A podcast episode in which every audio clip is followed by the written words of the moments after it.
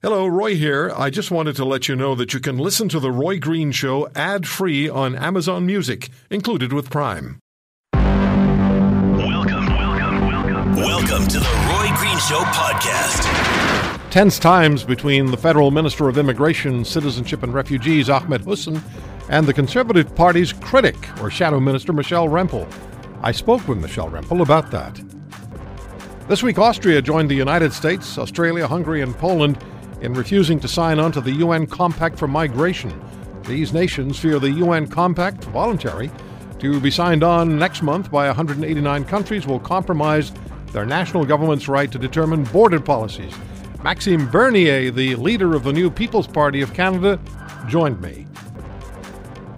An Angus Reid poll suggests Canadians, after the announcement of the Trudeau government of a carbon tax rebate or tax credit, Canadians may be viewing the carbon tax more favorably. Does that mean that Canadians are willing to sell out for a few hundred bucks?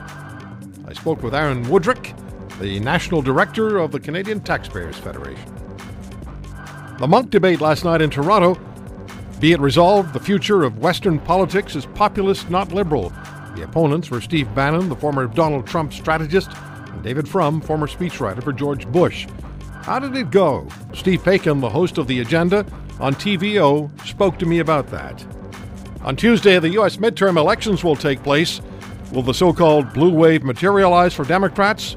Or could there be another 2016 surprise waiting?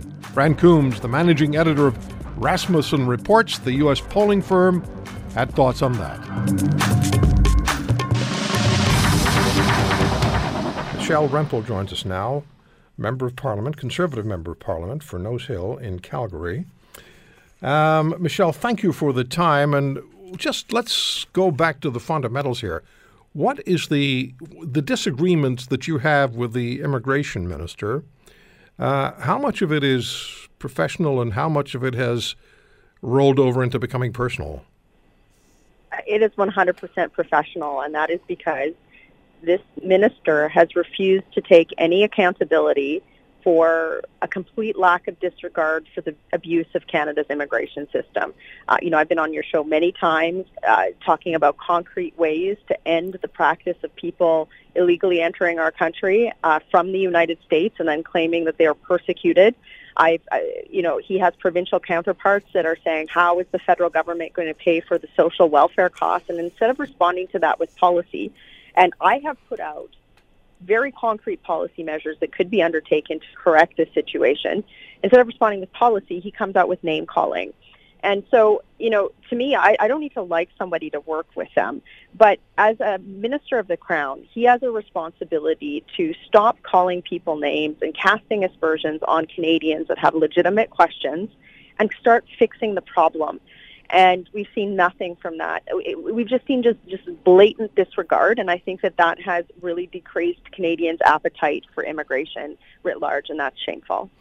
Now, what I guess what I was getting at is uh, has has the relationship, maybe because of what the minister has said to you or tweeted about you, and Lisa MacLeod, the uh, Ontario counterpart of yours and his, uh, has has that crossed over from the lines of professional behavior into personal insult? Well, I think for a minister of the crown to be asked a very pointed question, like how are you going to pay for this? How do you respond to this bill that you've been charged? To, to say, you know, to suggest that somebody is doing X, Y, or Z. And I hate repeating those words because it just confirms their, like, it just reinforces their narrative. I say that that's unprofessional and that's, uh, you know, that is that is insulting. Um, there there are so many things that he should be focusing on now. In your intro, you talked about the global compact for migration. Yeah. Uh, you know, that's something I frankly oppose, given the fact that Trudeau has no credibility to manage Canada's immigration system. I introduced a motion about that in the House this week. Um, you know, he in, instead of looking at the issues that matter to Canadians because they have legitimate concerns, he and it's not just me he calls names. It's not just Lisa MacLeod he calls names he he insinuates that anybody who has legitimate questions about immigration in Canada is insert insult here. And they've gone as far, Roy, this week as to announce a taxpayer uh, funded propaganda program to convince Canadians that immigration is okay, when in fact all that Canadians want to see is to be assured that the system is being run in a fair, orderly, and lawful manner, and they've failed to do that. You know what? What I observe when during question period, when either the prime minister or any of the ministers is asked a question, they get up, and maybe this is just a de facto way of doing things these days, but there's no answer to the question. There's a there's a vacuous counterattack against the, the, maybe the person or the party that person represents that that has nothing to do with the question that was asked, and that is a, increasingly frustrating for for Canadians. We want we want to know what the issues are. We want to know what the debates are. We want to know what the what the disagreements are in Parliament because we have an important decision to make in less than a year. Right, and I mean the response I hear in the House on virtually any question is it's one of two things. It's almost like a drinking game. It's like it's Stephen Harper's fault three years into a mandate, or you're a fearmonger. So, for example, this week when the Prime Minister was rightly questioned by both political parties uh, across the aisle, why is Statistics Canada gathering the personal banking transaction data of Canadians, 500,000 Canadians, and will you stop that? You know, his two responses were, it's Stephen Harper's fault and you're a fearmonger. And Canadians don't want to hear that. They want the, the prime minister to take responsibility. Uh, you know, he might put forward a policy position that people don't like, but just responding with that type of rhetoric is unparliamentary, and I think that's where you know he's losing support from a lot of Canadians, regardless of how they vote. What I found also disturbing, Michelle, is I looked at your Twitter account and I was looking at the tweets that you've uh, that you tweeted over the last couple of days, and there was one in there that had to do with the fact that you've been threatened on Twitter, personally threatened. And yes. there, there was a, there's a reference to Mr. Hussen challenging the manner in which you manage your own Twitter account as though that's any business of his. And of course, this was in response to I asked him a very simple question on Friday. I said, "Will you apologize to Lisa MacLeod for the exchange and and frankly to all Ontario taxpayers because she was asking a very pointed question about how he was going to deal with this as her federal counterpart. And his response related to my, you know, to how I manage a social media account. I mean that that there is a reality. I, I have had to go to court because I've had rape and death threats uh, placed against me, and I, you know that resulted in a conviction. And um, this, it's this deflection, right? But this is the Liberals' tactics: is that they want you and I, Roy, on this show to be talking about this as a, and me having to defend something other than being on the offense and holding them to account for their poor policy decisions. They hope that if we, you know, engage in debate on this narrative, that Canadians will forget what's happening at Roxham Road. They'll forget what's happening at the United Nations. They will forget what's happening. I mean, they released their immigration levels this week, which were completely the whole document they released was completely absurd they don't want us to talk about that. They want to talk us to ha- debate this other stuff. And I just, I'm not going to give him that. That I know that game. I'm not playing that game, and I think that's what frustrates him so much is that we hold firm, and Canadians are holding firm. Well, it's been one of my major concerns that during election campaigns, quite often mainstream media will take a news release from a political party, a political party they may favor, or have some interest in, it seems to me. They'll take a news release from a political party and turn it into, into a news story. It's not. It's a piece of party propaganda that suddenly becomes a news issue when it doesn't have the right to be, and it becomes a debating point uh, in a federal election where it really has no place. You know, something that happened this week that was very interesting was uh, Hussen was in the House of Commons for about an hour. Uh, and I received a call from uh, a reporter asking to comment on an immigration levels report. So this is a, a significant piece of government policy that they had received earlier in the day that I hadn't received, and they were ready to go to the wire with the story. The document was 43 pages long, um, and and it's it's a long-standing parliamentary tradition set out in the orders that Parliament should get information before the media does. Uh, you know, the Speaker, I raised the point of privilege in the House. The Speaker uh, this is technical terms for saying uh, my rights were violated, my constituents' rights were violated. Uh, and you know we have a, a, liberal speaker in the chair, so you know they tip- he typically rules with the government. Um, this is the sort of what you just raised, what I just raised. This is what we need to be talking about, and especially people who don't mm-hmm. share the liberals' dogma. And it's important for us in terms of the health of our democracy. Yep, stay stay on message. Michelle, let me just ask for your thoughts because you touched on it a moment ago, and, and when we last spoke, you touched on it as well. What is what is your feeling about the uh, globalism versus nationalism debate that is that is ongoing and is taking up a lot of oxygen? What's your sense of what's what's what's developing here? I do think that there has been a class of people globally that have attempted to set uh, an agenda of policy that is largely ignorant of the needs and perceptions of a large group of people, both in Canada and the U.S. and other parts of the world. But I mean, this is particularly acute in the U.S.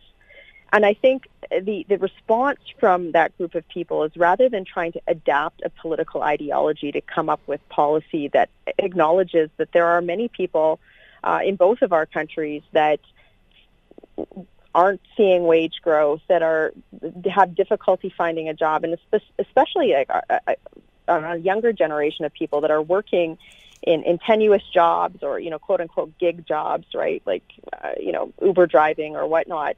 That that they can't just ignore these people and say that they're not progressive enough or that they're they just don't get the policy that they're somehow not intellectual enough and that's really like the flavor of Justin Trudeau right um, so I think that's really where you have to focus that debate.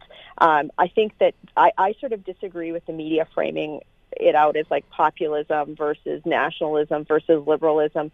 We need to get back to understanding that there are a lot of people in both Canada and the U.S. that are having tr- trouble making ends meet, that don't see the opportunity that their parents have, mm-hmm. and that they see the government becoming increasingly disconnected with putting forward programs or policies that are designed to make their lives better. Okay. And I think that's valid. We have two minutes. Uh, the issue of the increased immigration numbers announced by the Trudeau government yesterday, they say they're going to focus on economic immigrants. You say what? Anybody who is giving you a number, be it 350,000, 250,000, is treating setting immigration levels like an auction.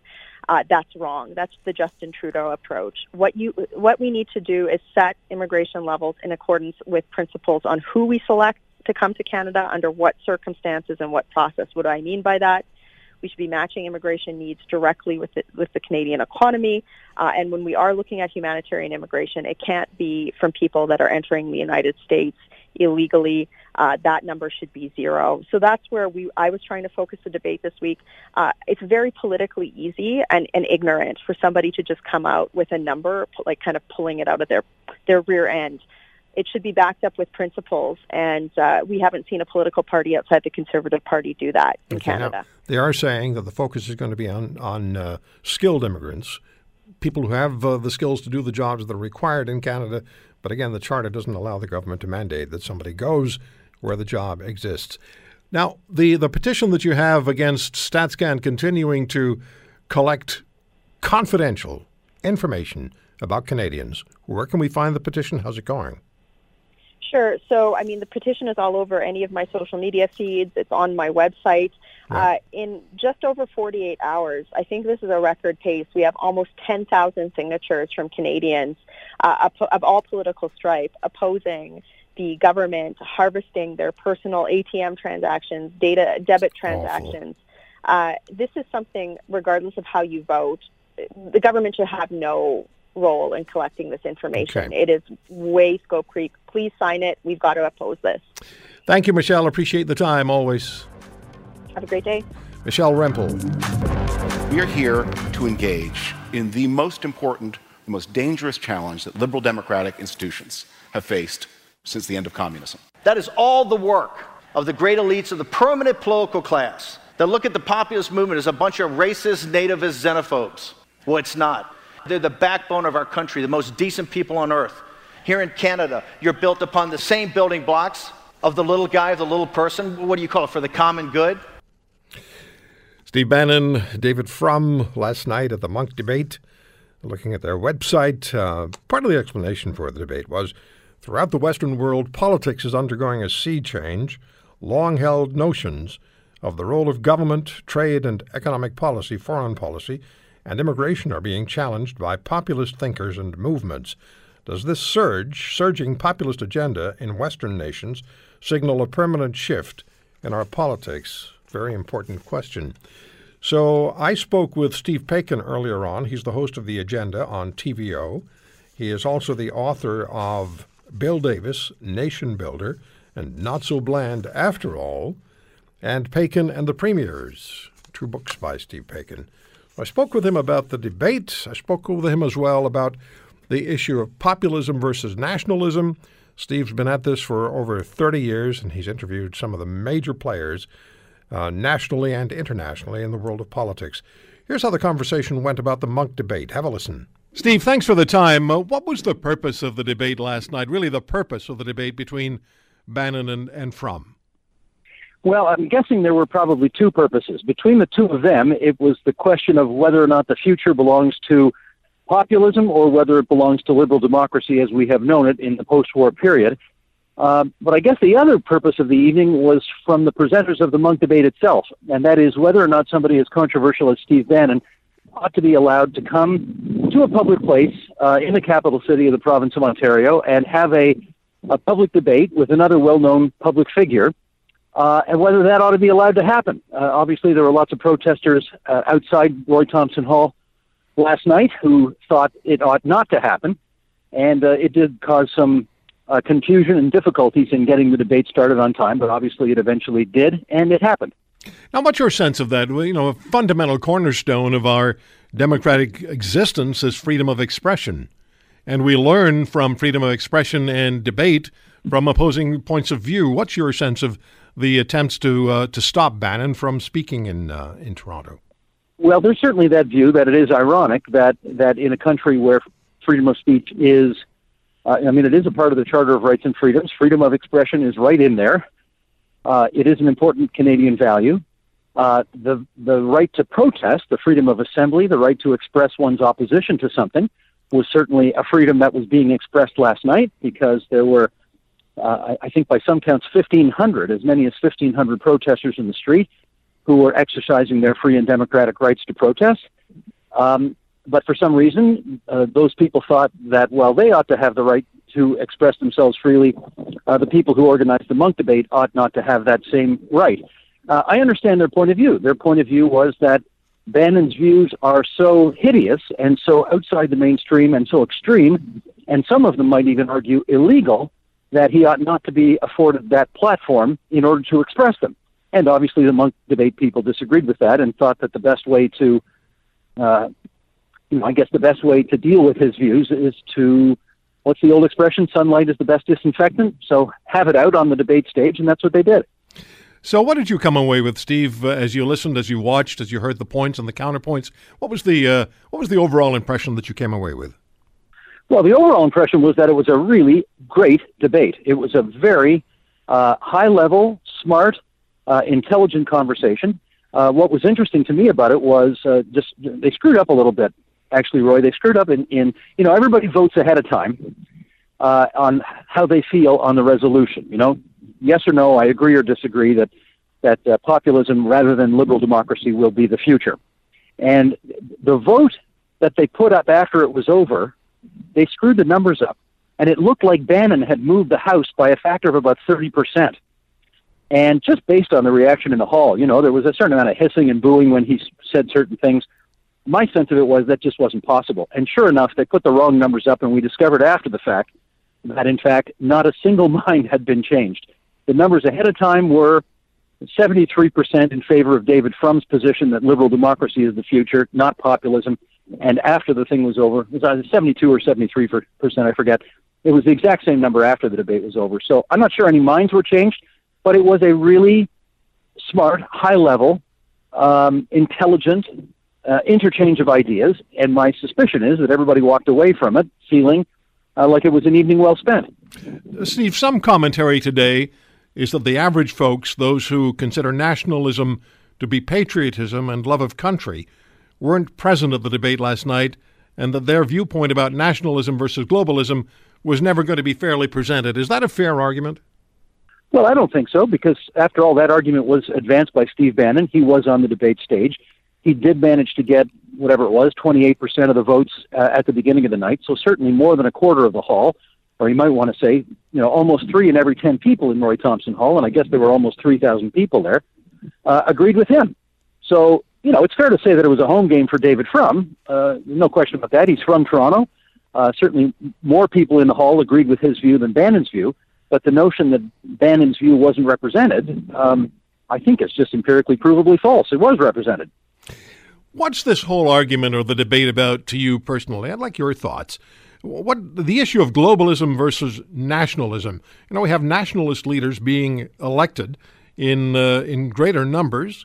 We just last week in Brazil uh, saw that, and Angela Merkel is leaving her position in Germany. That may or may not have anything to do with the globalism versus nationalism argument. But what's this? What's this argument? What's the debate about to you? Well, I think actually Frum addressed this really well last night, which is, uh, to be sure, one of the reasons that populism is in ascension these days, and we'll see for how much and for how long. Obviously, there are midterm elections in the United States, which may, um, you know, change that one way or another. But uh, I, Frum did ad- address the issue of whether or not, uh, if you don't like the way things are going, if liberal democracies have um, disappointed you, if they have made mistakes that have made you feel as if you don't belong, then uh, the, the, appropriate response, in his view, is not to destroy the whole system, uh, tear it down, burn it down, as Steve Bannon once said, uh, but rather to change it, to improve it, um, to rebuild it. Uh, that's that's certainly the point that he was trying to make last night. I think he made it pretty well. And uh, obviously, honorable people can disagree. Bannon used his line a couple of times last night that his mission in life is basically the the uh, you know destruction of the administrative state. He thinks the government is too much in people's lives, and he thinks, as he called them himself, basically, you know, lower middle class, lower class, mostly white, mostly red state Americans uh, have been the forgotten people in the last many years, and uh, he's there to represent them. The deplorables. That's what. He, that's as you know what Hillary Clinton called them, and uh, and I, I think uh, Hillary, Hillary Clinton, of course, used the expression during the campaign as a uh, admonishment, and Steve Bannon wears it as a kind of badge of honor. Uh, you know, the people who uh, pay their taxes, raise their families, uh, go to work, and uh, play by the rules. That's that's his version of it. And you know, he certainly admonished Trump at one point last night that um, the last person to use the expression "the deplorables" uh, didn't win. And his view is, if you don't adequately represent these people, you won't win either. Mm-hmm. Steve, I'll ask you one more question. Again, you, the political observer, you know the, the political game, you know the players in this country extremely well. What do you expect in the next year leading to the federal election? What are you looking for? We just had an Ipsos poll for uh, Global News uh, two weeks ago, which has the conservatives and the liberals literally neck and neck, one point apart. Well, I wouldn't pay you anything for a poll that came out 52 weeks before the next election. Uh, I think it was a former British Prime Minister, Harold Macmillan, who said a week is a lifetime in politics, in which case we have 50 lifetimes before the next federal election.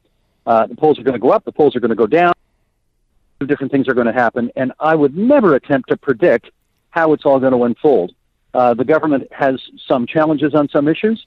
Uh, it's doing well on some other issues. The opposition is um, uh, has some challenges. Andrew Scheer's got what is widely perceived to be the worst job in Canadian politics right? Leader of the opposition is a very tough job. He's also got some difficulties with uh, Maxime Bernier's uh, new party, which may chip away at some of his support as well. So anybody who tells you 50 weeks ahead of time how they know the next election is going to turn out, I'd walk away. don't even listen. Yeah, I don't think they were doing that so much as looking at the, the, the landscape today. What I'm interested in is is this going to be a, a reasonably civil campaign for the next year, or are we just going to have people at each other's metaphorical, hopefully just metaphorical thro- throats? Well, I can't recall the last election campaign that was civil. and I think I've only watched about 30 of them. Yeah. so, yeah, of course it's going to get down and dirty because there's a lot at stake. There are competing visions of where the country ought to go. And, you know, a good, vigorous, tough uh, interchange of ideas. I think Canadians don't mind that at all. Uh, I don't know that they like when people really get in the gutter and start practicing the politics of personal destruction, but a good, vigorous clash of ideas. Uh, you know, we're a democracy. We're up for that, I think. I am up for that, and that's what last night was all about, from what you tell me. Steve, thank you so much. Always good speaking with you. My pleasure, Roy. Good to talk to you again. Good guy, smart guy. Steve Paikin, host of uh, The Agenda on TVO. In uh, Ontario, he's moderated, as you know, leaders, federal leaders debates, and uh, was there last night for the Munk debate between Steve Bannon and David Frum. So the needle didn't shift among the audience. The Conservatives, new story here, the Conservatives have announced the uh, federal party that uh, they have chosen a former local mayor and agricultural entrepreneur, I'm reading from Global News, to face Quebec MP Maxime Bernier in the 2019 election.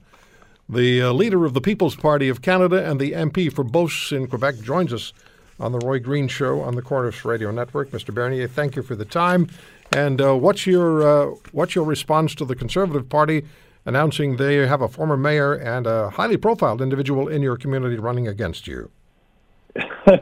Thank you for the invitation. First of all, I'm not surprised. Uh, that person is a dairy producer. And as you know, Andrew Scheer and the Conservative are working with the dairy cartel and the cartel of supply management in Canada to be sure that Canadian consumers will pay twice the price for dairy, poultry, and eggs. And as you know, I'm the only member of parliament against that cartel, and I'm very, uh, very proud of that, of defending Canadian consumers. So uh, that person, that is the conservative candidate for Beauce, is a dairy producer and uh, and uh, they want to be sure to uh, keep their privilege. But that will be a, a very interesting uh, electoral campaign in Beauce in 2019 because uh, he will speak for them, the dairy cartel, to keep their privilege, and I will speak for consumers and Beauceron, and I want them to pay uh, half the price for these products. So that will be very interesting. I'll, uh, I'll, uh, I'm looking forward for that uh, competition. But at the same time, I think Andrew Scheer doing an event in Beauce uh, today, uh, they they are a bit um, uh, not so sure what will be the future of the People's Party of Canada. And I know what will be the future of the People's Party of Canada. It's going very well all across the country, and they try to beat me in my own riding. Uh, but uh, I'll do everything to win, and uh, I'm pretty optimistic uh, now. So we'll see what will happen in a year from now. You knew there was going to run somebody very highly profiled in your community against you. That was always going to happen. Oh, for sure, yes, and and I wish that they will choose a dairy producer, and that's what they did.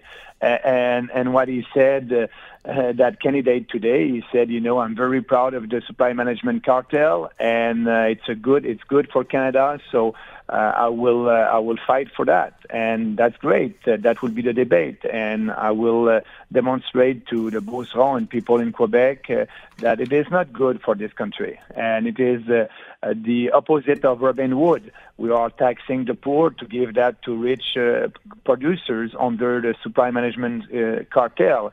And as you know, I'm not speaking for all agriculture entrepreneurs. The real entrepreneur uh, are 90% of the uh, of the agriculture uh, farmer in Canada that are not under supply management, as you know. So it's only 10% of the farmers that are under supply management, and they, they have that they are, are having that uh, privilege. So. How well is the initiative with the People's Party going? You know, there are people who are saying that uh, you're going to be lucky if you hold on to the Beauce riding. There are people who don't give you much of a chance of fielding enough candidates to really make a difference in Canada. What's your reality on the ground? How's it going? First of all, it's going very, very well, and I'm very happy.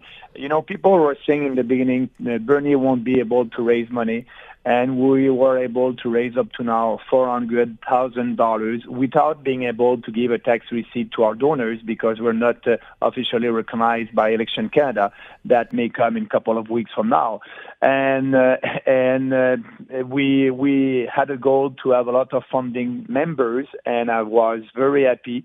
Uh, we are having right now 31,000 funding members after only seven weeks.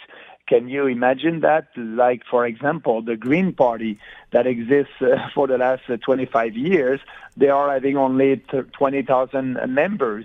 And us, after seven weeks, 31,000 funding members, that's great, and I'm very, very happy with that. Now our next goal, it is not to look for having candidates. Our next goal is to build the organization with our membership all across the country and having a riding association everywhere. That's what we are doing, and the goal is to have a riding association everywhere in Canada in 338 ridings uh, before the end of December. And up to now, we have more than 100 and, and 105, 105 ridings uh, ready. So it's going pretty well. We'll achieve that goal. And after that, in January, yes, we will look for candidates. Uh, and uh, I'm sure we'll have candidates in every riding uh, before the end of May. We'll be ready. And uh, I'm, I'm very happy. It's going very well. Actually, I'll be out west uh, next week. I'll be in uh, uh, Calgary with the Rebel Media. They're doing an event over there. I'm the keynote speaker uh, Saturday, uh, November the 10th.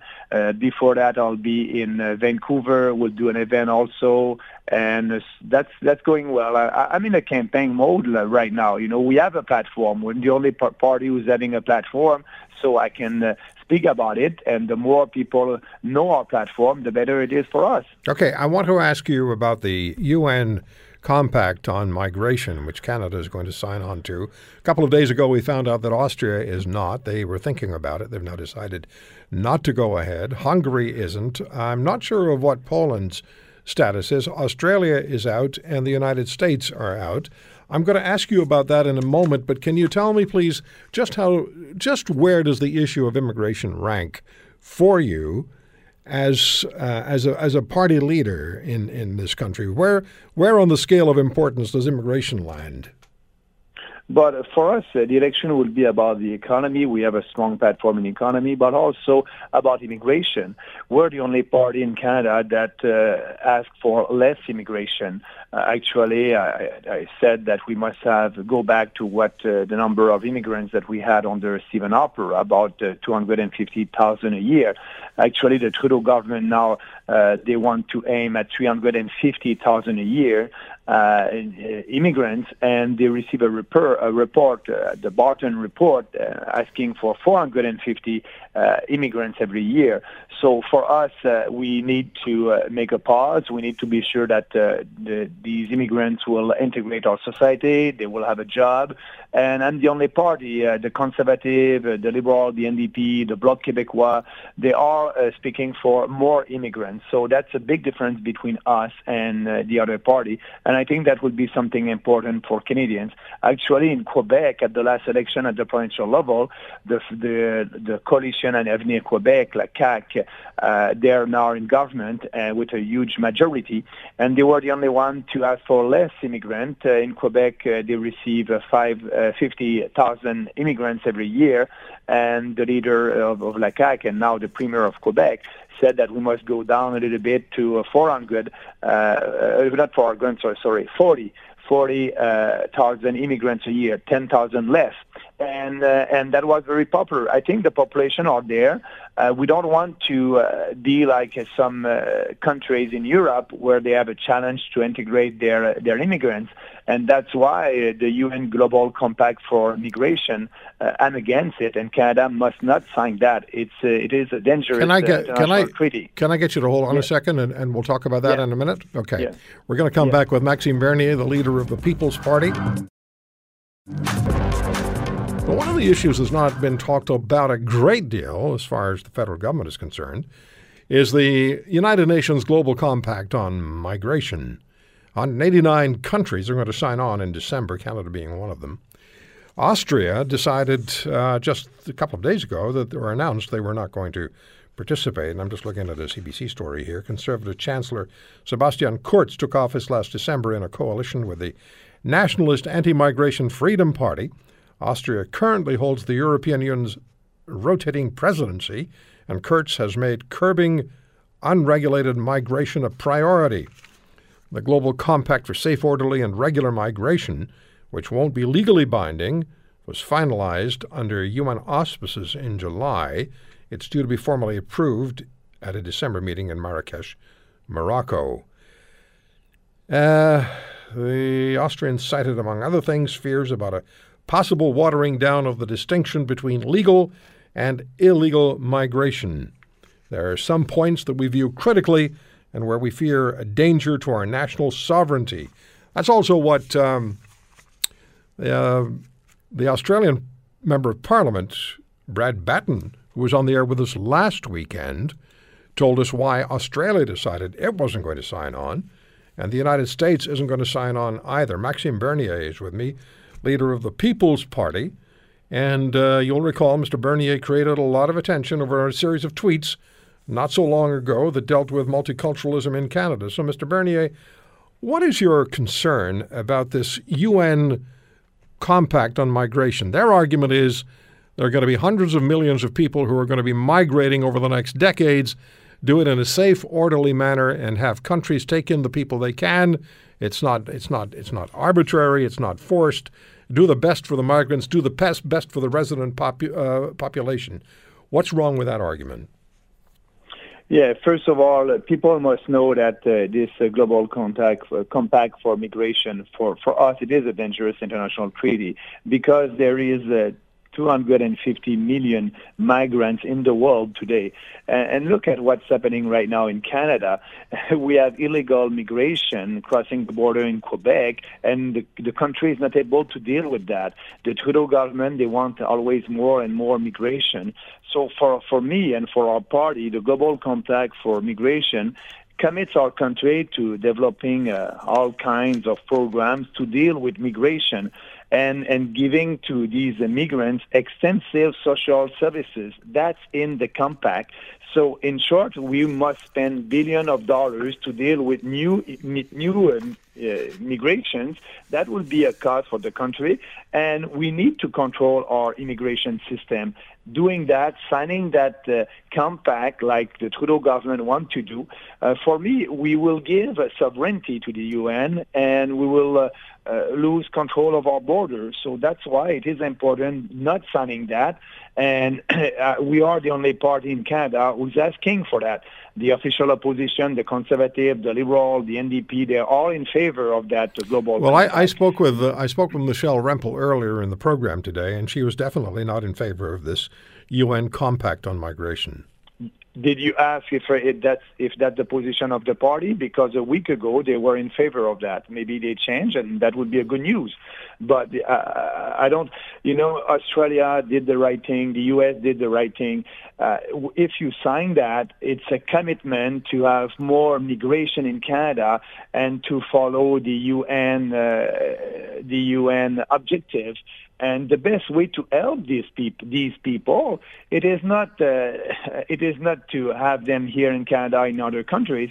They must develop a free market economy. They must have uh, less government. They must have more freedom. And that's the solution for this country. Uh, and that the solution is not to uh, uh, be sure that all these migrants will uh, will come in in Canada or other countries. Well, you know what? I, we I, are against that. Yeah. I, I, I agree with you in in the sense that there are country you cannot empty out a country. Because a country isn't doing well doesn't mean you can empty out the country and just move everybody in that country somewhere else either to one other country or to a series of other countries. The best approach is to provide the country that is not doing well. In this instance there are a number of them many of them but a global effort to provide some backstop financial economic and otherwise to these countries that are not doing well is the best way to go forward, in my view, because then you create the kind of you you create for, forward momentum for a whole series of nations that don't have it now. What you're doing with this, I, I worry that this this this this uh, compact on migration will just encourage people to give up on their own countries and move somewhere else.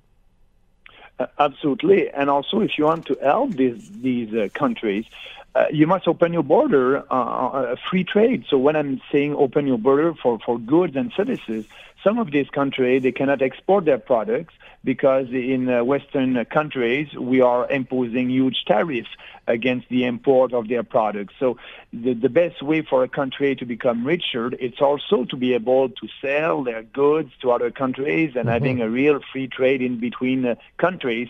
But uh, some, some uh, Western countries are imposing huge tariffs, and so they cannot develop their economy. Yeah. That's the first thing to do. The reason people leave where they are is because things aren't going well for them there. That's usually the reason people leave. And the, the, the most, I think, the most productive and the most, uh, the simple way to improve things and make make life better is to improve the reality in the countries that are expe- facing difficulties, as you point out. Free, uh, real free trade, real proper trade, will go a long way in in creating that. So, but that, but this is going to be signed. This co- this compact on migration is going to be signed, and uh, you have concerns. This is going to do negative things to Canada. Yes, and it's in the logic of the liberals' uh, mass immigration agenda. So that's part of their agenda for that. Uh, and I don't think that Canadians uh, want that. You know, 40% of Canadians are saying that uh, we have too much immigration in this country. Uh, and we must have that debate. And it's too yeah. bad that uh, we don't have that debate in the Parliament and uh, before that this, yeah. global compact being signed. All right. Mr. Bernier, thank you very much for the time. Good talking to you. Thank you. Have a nice day. You Bye-bye. too, Maxime Bernier. As the Trudeau government continues to push its national carbon tax program, a new poll suggests a majority of Canadians may be behind the Prime Minister's plan. On Thursday, Angus Reid released its latest poll showing 54% of respondents supported the soon to be implemented carbon tax. That, no doubt, has a lot to do with the fact that the Prime Minister is promising rebates or tax credits, however that's going to turn out. The question is are you being bought with your own money? Aaron Wudrick is the financial director or federal director of the Canadian Taxpayers Federation. He joins us on the Roy Green Show. Aaron, thank you for the time. How do you interpret this? Well, look, Roy, I think the prime minister is really rolling the dice here. I think most people understand when you you're faced with a tax hike, uh, you're not going to be better off, and yet the prime minister is is gambling that Canadians are somehow going to say, okay, they're going to raise taxes on me, yet they're going to somehow give everybody back more than they paid in. I think he's facing an uphill battle. People are skeptical, and I don't blame them because if a government wants to make you better off, all you have to do is cut taxes. You don't have to bring in a new tax. Well, that's the way it should have been if they were going to introduce a carbon tax, and they have clearly, and they're going to, and they're insistent it's going to happen. Then what you do is you cut the regulations or you cut taxes elsewhere. You just cut, and, then you have uh, uh, neutrality or net neutrality. But you, but I, I question this whole idea about a rebate because how do we know specifically, how can we predict what the increase in day to day living is going to be based on uh, you know, carbon related uh, industries and products that we use? How can we project exactly what it's going to be, what it's going to cost us going in? So, how do we know that the rebate is going to match or come close to matching what we've the extra money we've spent? Yeah, well, the short answer is we can't. And again, the, the, the PM is engaging in a bit of magic math here. If he collects a certain amount of money and divvies it back up and sends it back out, it's impossible for everyone to be better off, right? There are going to be some losers here, and uh, they just don't want to say who it is. And the other thing I should point out with their plan is there are all sorts of holes in this plan, exemptions for large emitters, for example. Um, so it's not quite clear, uh, you know, what, what they think they're going to accomplish with this. It seems more, frankly, like a symbolic act, if anything, uh, and it's going to be a symbolic act that's going to cost Canadians quite a bit of money. Was it a smart move? Well, look, the, I, I think the smart move would have been to abandon it altogether. It's clear that the winds have changed on carbon taxes. We've seen, you know, with the election of Doug Ford, with the change of tune in Manitoba, now New Brunswick. Um, you know, this is not popular. They are sort of trying to find a plan B here to save their project. But, you know, I think it's fair to say that uh, this this carbon tax is now going to live or die with Justin Trudeau. Um, if he loses power in 2019, there's no way this carbon tax is going to survive. If the Angus Reid poll, though, shows that there's an increase in the numbers of Canadians who support the idea of the carbon tax after the Trudeau explanation and the promise of a rebate, doesn't that give Trudeau a leg up? Yeah, look, Roy, I think if any time you raise taxes on people, if you promise to give them some money back, there's going to be some people that are satisfied with that. I would point out that Alberta, they already have a system where people get checks sent to them. Um, that has not helped the popularity of the carbon tax in that province. There's still two thirds of the province against it. So uh, I think again they're being a bit naive if they think simply waving a little check at, at people is going to to make all this go away. You know, I just remember what Australia, and I don't have the quote, the direct quote from the Australian government in the studio with me. I, I mentioned it last weekend when we spoke with Brad Batten, Australian Member of Parliament. But Australia in 2014 essentially said, We've had the carbon tax for a number of years now. We're going to get rid of it. And we're getting rid of it because getting rid of it is going to help our national economy, it'll help our small businesses, the entrepreneurs, and it'll help Australian families. It's gone. Nevertheless, at the state level, i.e., the provincial level, they've retained it. And uh, Mr. Batten told us that the cost there has been significant. In some cases, they've had to deal with two weeks of blackouts. Yeah, look, fundamentally, there's no getting around it, Roy. If you're going to reduce emissions, it's going to cost money. It is going. You're, you're going to. The only way you're going to get people to change their behavior is to really make it hurt. At the, like at the at the gas pump, for example. It's one thing. It's to, hurting um, already. Well, yeah, and you know, look, no one wants to pay more for gas, but uh, if you add 10, 15, 20 cents, that will tick a lot of people off, but it's not going to fundamentally change the way people live their lives. Uh, Mhm. and if you do double or triple the price of gas, you can bet that politically that's going to be a really tough sell because uh, who wants to vote, uh, you know, to change the cost of their commute to work to double or triple what it is today? Not me. certainly not a lot of folks that have to drive to work. And Yeah. again, I, I, you know, I, I just think, frankly, there's a lot of naivety here, Roy. Uh, the reality is, there's not Canada cannot do much for better or for worse on this issue, and whatever we do is largely symbolic. So, you know, hoping that Canadians are going to be willing to swallow massive costs imposed upon them just for the moral right to say we're doing something, I just don't think is is a good sell. Now, and ultimately, a few hundred bucks of your own money coming back to you is not going to win you the, uh, not even going to win you the point, I don't think, and as far as the election's concerned. concerned. Aaron, thank you. Good talking to you. Thanks for having me, Roy. Aaron Wudrick, the federal director of the Canadian Taxpayers Federation. As uh, the midterms loom, 72 hours from now, Americans will be engaged in voting and making a determination as to who will be in charge of Congress.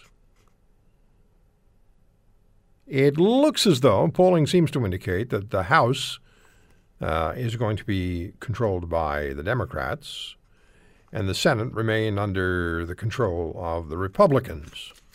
And of course, the White House will remain under control of the Republicans Donald Trump. That's what conventional thinking suggests. But then we remember conventional thinking in uh, November of 2016 on Election Day, even when the polls closed and the talking heads on TV started to pontificate, there was a lot of giggling going on. There was a giggle fest about how badly Hillary Clinton was going to defeat Donald Trump, and the rest we know. We spoke heading toward that election. We spoke a great deal in 2016 with Fran Coombs, the managing editor of Rasmussen Reports, Rasmussen National Polling in the U.S., and former editor of the Washington Times newspaper. And uh, Fran gave us a pretty good idea of what may happen, and it did. And Fran Coombs is back with us on the Roy Green Show on the Corus Radio Network. Fran, thank you so much for the time. And conventional thinking is, or at least the conventional argument, appears to be uh, Democrats win the House, Republicans probably hang on to the Senate. And and uh, how realistic is that expectation? Well, Roy, you know, I don't think any pollster in this country will tell you that they're sure what's going to happen. Uh, again, when you're sampling House districts, which are very small, uh, you're talking about smaller samples, you're talking about smaller groups of people and everything. Um, so, you know, all of this polling, I mean, it may well turn out, as you said, uh, uh, the majority are saying that the Democrats take over the House, the Republicans keep the Senate. Uh, but a survey we did this week, we did it before the Trump election too, because we were in the same kind of position th- that two years ago. Uh, we showed the Hillary and Trump very close, and of course, as we know, Trump won. Uh, we show on our generic ballot, uh, which is asking people whether they'd vote for a Republican or a Democrat if the vote was today. Uh, we find that very close. Uh, so these numbers that show big blowout wins by the Democrats, a blue wave, uh, we don't see that in our numbers. Uh, and another thing that I did, I, I know you're familiar with this, is that we asked folks, we asked Republicans and Democrats and unaffiliated voters, are you more likely this year to tell people how you're going to vote compared to past years? And we found the same thing this year that we found in 2016, which is Republicans were a lot more reluctant to speak out about how they were going to vote. And a lot of people construed after the 2016 election to say, to mean that there was a basically a silent Trump vote that pollsters weren't catching. And so I'm just wondering again if there's a silent Republican pro-Trump vote here that is not being reflected in a lot of the mainstream polls. When I look at what's going on in the United States, as far as the economy is concerned, and ultimately, if elections usually focus on economic pros- prosperity, the uh, unemployment rate is uh, what 3.3 percent for uh, white Americans, uh, Right. six six point six percent for African Americans, which is historically low. It's also low for all, very low for all other categories. So jobs are there, jobs are present, people are earning uh, a salary. We we know that the President uh, uh, Obama laughed at uh, Donald Trump in 2016, 15 or 16, when he uh, asked, "How are you going to bring these jobs back? How are you going to create jobs?" Well, Trump has done it. Now Obama's taking some of the credit. How much of the economic reality? How much of the economics is going to factor in, do you think, when the person's in the voting booth with the pencil or the pen and they're saying, I didn't have a job two years ago, I've got a job now? Hmm. Well, unfortunately, as you know, there's a lot of emotion out there. In, in years past, the old economy stupid line would have said it all. With this kind of economy, the Republicans could have done no wrong. Uh, but we, what we see in poll after poll is that that a lot of Democrats, in particular, seem to be voting against their own self-interest. For one thing, Democrats still, the sizable majority of Democrats still credit Obama with the uh, improved economy, not Trump. Uh, and as I have said on your show before, uh, the, given the the uh, passions in the country right now, if Trump came out today and said he was going to give twenty five thousand dollars tax free to every American, eighty percent of Democrats would be opposed to it just because Trump proposed it. So you know, I think a lot of the old rules, a lot of the old rules were rewritten in the 2016 election, and I suspect uh, they will be. Some of them will be rewritten in this election also. So turnout turnout is is going to tell a lot. Turnout's everything. Turnout is is the factor. The Democrats have traditionally have turnout problems, but in off-year elections, I mean, for example, Clinton lost the control of the House two years into his presidency. Obama lost control of the House two years into his presidency. So it is not an unusual thing traditionally for the party in power to lose to lose seats in Congress uh, in the first midterm after after a presidential win.